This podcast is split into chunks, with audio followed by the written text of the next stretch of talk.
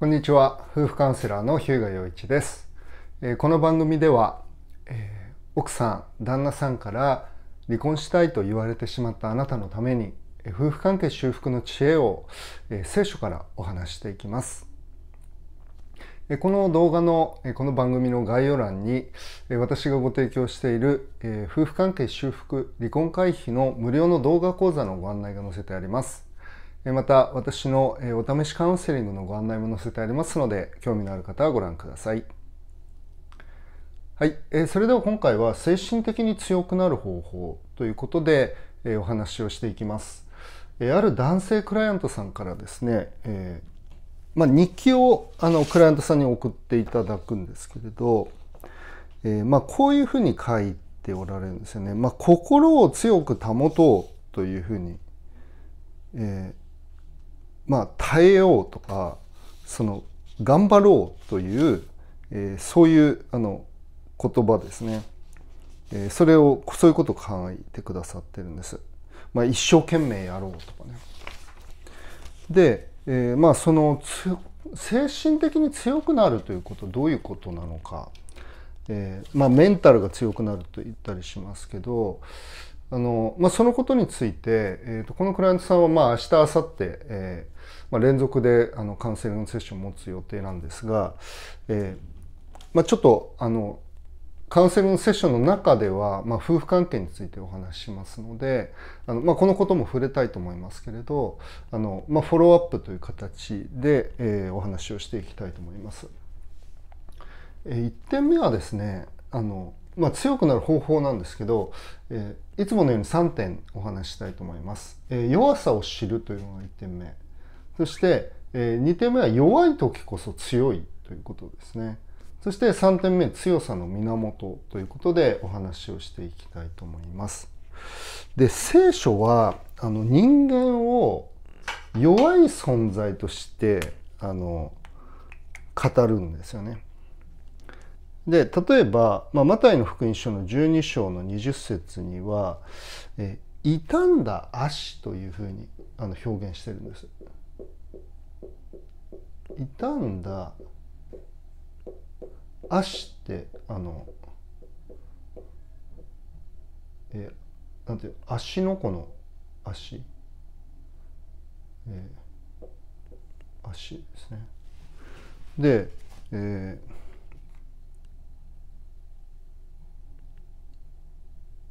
これ字違いますねすいません申し訳ないです。ちょっと時間を取ってしまってこうですね、足で、えー、足っていうのはあの水辺にその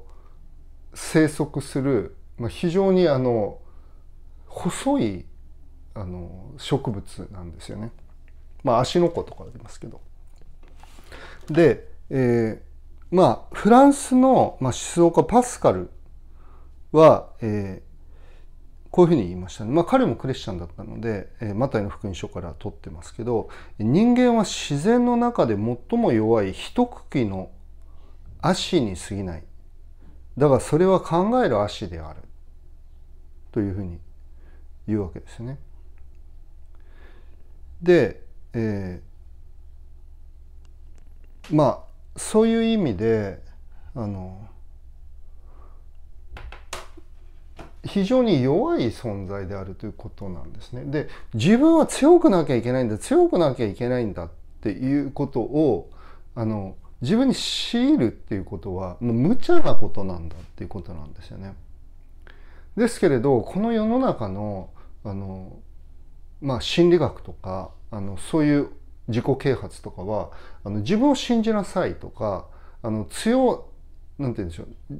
心を強く持ちなさいみたいな、なんかそういうことを言うわけなんですけど、あの土台無理な話だっていうことなんですよね。私たちはみんな弱いっていうことなんです。例外はないっていうことを聖書は言っているわけですね。で、これを認めるときに、まあ、私たちの、あの自分に対する見方っていうのは、まあ、変わってくるわけですね。まあ、非常に弱い存在であるということ、そして自分も弱いし相手も弱いんだということを、まあ、理解するときに、まあ、私たちの、あの自分に対する見方も変わりますし、まあ、周りの人に対する見方というのも変わってくるわけですね。だから一生懸命やんないといけない、頑張んないといけないって自分に対して言っている人っていうのは他の人にも頑張ってない人が耐えられないというふうになってきますので、あのそこで問題っていうのも出てくるわけですね。だから本当に強い人、まあ、精神的に強い人っていうのは自分が弱い人間だっていうことを、まあ、認めているということですね。だから精神的に強くなるっていうのはなんか自分を鍛えて強くするっていうことじゃなくて、あの肩の力を抜くというふうに言ってもいいかもしれないんですけれど、まあ、柔よく剛を制すというふうにあの柔道の世界とかでは言ったりしますけれど、まあ、そういうあの部分っていうのがあるわけですね。まあ、そこの部分っていうのは次の点でも見ていきますけれど、まず人間っていうのはみんな弱いものである。で、まあ、この男性クライアントさんにメインで話してますけど、あなたも弱い人間なんだということをまず知るということですね。それが大事です。で、ただあのそれで終わりではないんですね。聖書はこういうふうにあの言っています。これパウロという人が書いた言葉ですけれど、えー、こういうふうに言うんですね。彼は自分の弱さをあの、まあ、目の当たりにしたときに、えー、こういうふうに言うんです。言うんですよね。まあ、この、えー、しかし主は、えー、だいにコリントのじゅうに章のきゅう節ですけど、しかし主は私の恵みはあなたに十分である。私の力は弱さのうちに完全に現れるからである。と言われました。ですから私はキリストの力が私を覆うために、むしろ喜んで自分の弱さを誇りましょう。ですから私はキリストのゆえに弱さ、侮辱、苦悩、迫害、困難を喜んでいます。というのは私が弱い時にこそ私は強いからです。にてんめ、弱い時こそ強いという言葉を言いましたけど、こういうふうにあの主はっていうのはこれイエス・キリストが言われた、まあ、彼の祈りに応えてイエス様がこう、こういう言葉をくださった。ことなんですけど、私の力は弱さのうちに完全に現れる。だから人の弱さ、私たちのうちにある弱さと、その神の力、えー、私の力は弱さのうちに完全に現れる。私っていうのはイエス様なので、神の力と人の弱さっていうことがあるんですよね。で、私たちが弱い時にこそ、まあ、神に頼るんですよね。まあ、結局どういうことかっていうと、どうしようもない状態で、この男性クライアントさんもあのいけないと思っていても、まあ、奥さんが悲しむようなことをやってしまうということがあるわけですね。優しく接しなければいけないと分かってても辛辣な言葉を言ってしまうとか。それは本当に軽いことですけれど、もっと重い問題というのも抱えておられるわけですね。まあ、個人的なことなのでここでは触れませんけれど、で私たちの弱さ、痛みのところにのうちに神様の力が現れるんだということなんですよね。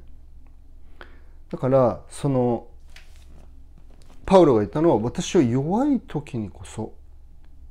私が弱い時にこそ、私は強いからです。ということは、私が弱い時こそ、神に頼るということですね。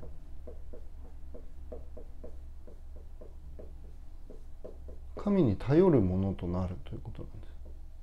人間の力、限界が終わった時に、私たちは祈り、もしくは聖書の言葉に向き合い、そこに自分ではどうしようもないけど神様の助けがあるということを見出すわけですね。ですから弱い時こそ強い。なぜならその時に人は祈るからだということをこの、このようにあの理解することもできるわけですね。でさんてんめ、強さの源。じゃあその強さの源っていうのはどこにあるのかというのはえっとですねこれ旧約聖書のヨシュア記というところに出てくるんですが、えー、モーセというあの有名な、まあ、指導者がいたんですね。まあ、彼は非常に力強い人だったんですけど、このモーセがヨシュアという、まあ、後継者にあのそのイスラエル民族をリードして、まあ、リーダーシップをあの後継者に譲るっていうところがあるんですね。でそれヨシュア記というところに出てくるんですが、でそのヨシュア記の最初に、まあ、神様があの神様の言葉っていうのが出てくるんですね。でそれは、まあ、強くあれという言葉なんですけど、えー、こういうふうにあるんですね。